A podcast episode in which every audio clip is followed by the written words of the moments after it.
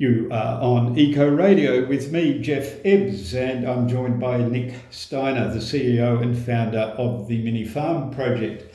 Uh, now, Nick, you were just saying that you are going to set up a little hub in Logan with a number of other organisations. Can you just describe how those pieces will fit together? Yep, so we were approached by Griffith University and City Studio last year for a project for resilience in the food system. And City Studio is part of the Logan City Council? They are. They're the entrepreneur um, program uh, that the Logan City Council runs. Uh, so, because we're a charity that grows the food, um, we're a, a, a, great fit to operate a site.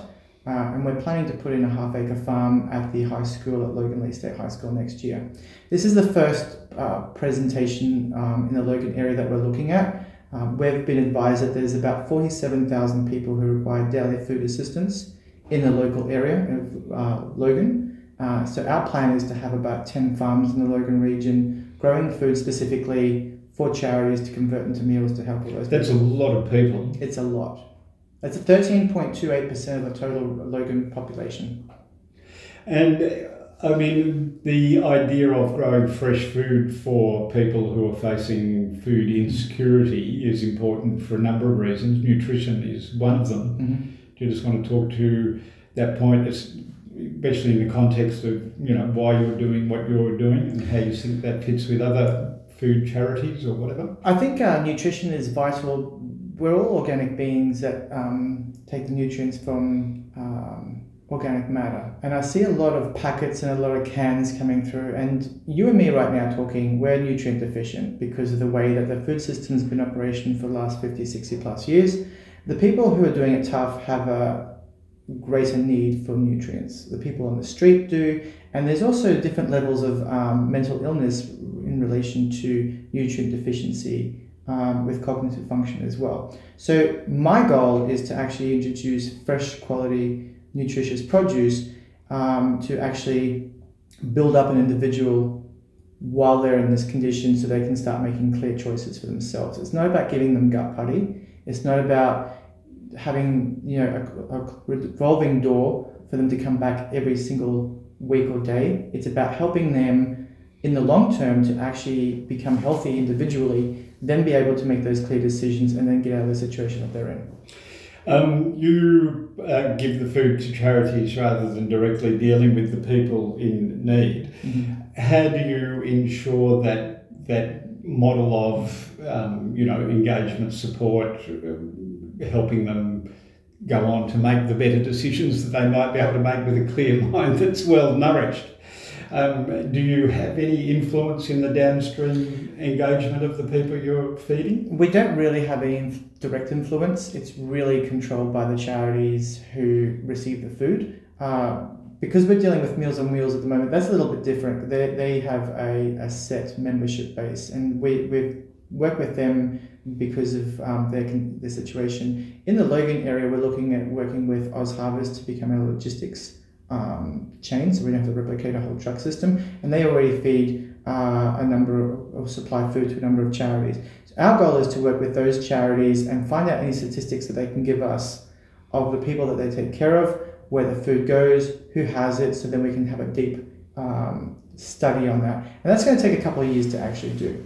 Our hypothesis at the moment is that feeding somebody good nutritious food is going to help them. It's going to help you, it's going to help me, it's going to help the people in need. And so you mentioned that you're going to be working with Logan High School. I imagine that uh, as working with the school has other forms of engagement. You're talking to students, so presumably that's helping them learn. Do you want to talk to that point? Yeah, it's actually quite exciting. The high school students at Loganlea State will actually be able to participate on the farm and understand how we've put the charity together, the business unit, and also the deliverables, and then grow the produce and then give it away. Mm. And the tie in with Griffith University is one of our partners. We have environmental students who are part of the project as well, and they can apply their study skills to the farm as well as a practical environment. Excellent. So, um, all of those pieces are helping build a network that is strengthening the food supply. Um, how vulnerable is it to the whims of, you know, government? I mean, what's happening in terms of land and funding? How exposed are you to someone changing their mind? Uh, we obviously require funding to set up a farm, so we can't scale until we get 100% to set up another farm. So that's how we duplicate in our cell division, so to speak. Um, if the government pull back funding, which I don't think they're going to do for the next few years because they have to get the economy going back, but if we're in that situation, we would then need to rely on corporate donations, individual um, donations, grant funding, as well as pre selling some of the produce to fund an actual farm. So we are at the whims of uh, the financial issue. Uh, we have been going for six years. We're onto our 11th farm at the moment. We have uh, the working model, which is in Samford, and we've also got a hydroponic site which we've turned off and put on mothballs for the time being just because of COVID and the resource issue that we've had to deal with over the last year. And so, looking at Millen Farm, which you've now had going for 12 months, did you say? Yeah, 13 months now. 13 yeah. months. So, um, how close to being, you know, economically sustainable or viable is that on its own? Uh, very close. We've learnt a lot over the last year. Um, we also know that the first year in any business, you'll never make much of a profit. It's about learning and seeing how it goes. Uh, we're working with the people, uh, all the organizations around us, and making sure that the numbers are right for the sales and retail also wholesale. So we've been exploring that over the last eight months, um, how we can refine the systems, how we can make it more effective and efficient, at the same time drawing more money out in the sales component. Mm. Um, I think by the end of the second year, uh, the farm should be fully profitable. And so, by deciding that you're going to focus on a particular activity, growing the food, mm-hmm. rather than expanding vertically into distribution and processing and mm-hmm. actually feeding people, um, I imagine your expansion is starting new farms.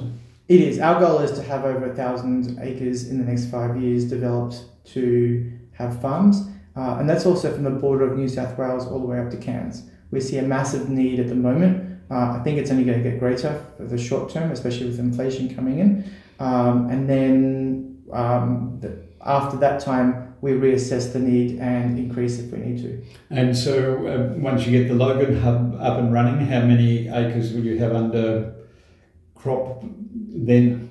Uh, ideally, with Logan, we would like to have uh, about 50 to 100 acres in the Logan area minimum. And so, where to next? Uh, Moreton Bay will be the next after that. So, then we move up the coast to Cairns.